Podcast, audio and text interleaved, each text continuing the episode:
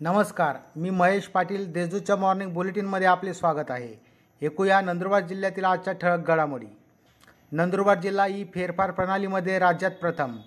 महसूल विभागाच्या ई फेरफार प्रणालीमध्ये प्रलंबित अनोंदणीकृत व नोंदणीकृत फेरफार यांची प्रलंबितता कमी करण्यासाठी नाशिक विभागात उल्लेखनीय कामकाज झाले असून नाशिक विभागातील नंदुरबार हे राज्यात प्रथम स्थानावर आहे अशी माहिती विभागीय आयुक्त राधाकृष्ण गमे यांनी दिली आहे. नंदुरबार येथे आठवडे बाजारात सोशल डिस्टन्सिंगचा फज्जा. जिल्ह्यात दोन दिवसात एकूण सदुसष्ट जण कोरोना पॉझिटिव्ह आढळून आले आहेत.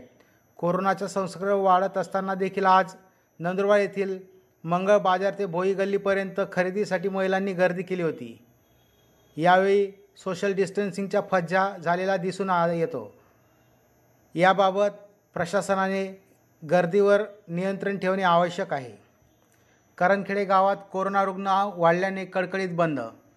करणखेडा तालुका शहादा येथे कोरोनाबाधित रुग्णांची संख्या वाढल्यानंतर कॉन्ट्रॅक्ट ट्रेसिंगवर भर दिला असून आरोग्य विभाग व ग्रामपंचायतीने घरोघरी जाऊन सर्वेक्षण केले. विविध व उपाययोजना केल्या. यामुळे गावात कडकडीत बंद पाळण्यात आला असून गावात स्मशान शांतता पसरली आहे. खोकसा येथे आरोग्य केंद्राचे भूमिपूजन. नवापूर तालुक्यातील करंजी बुद्रुक गटातील खोकसा येथे जिल्हा परिषद आरोग्य विभागामार्फत प्राथमिक आरोग्य केंद्र बांधणे कामाचा शुभारंभ जीप सदस्य भरत गावित जीप सदस्या संगीता गावित पंचायत समिती सभापती रतिलाल कोकरी यांच्या हस्ते श्रीफळ फोडून करण्यात आले.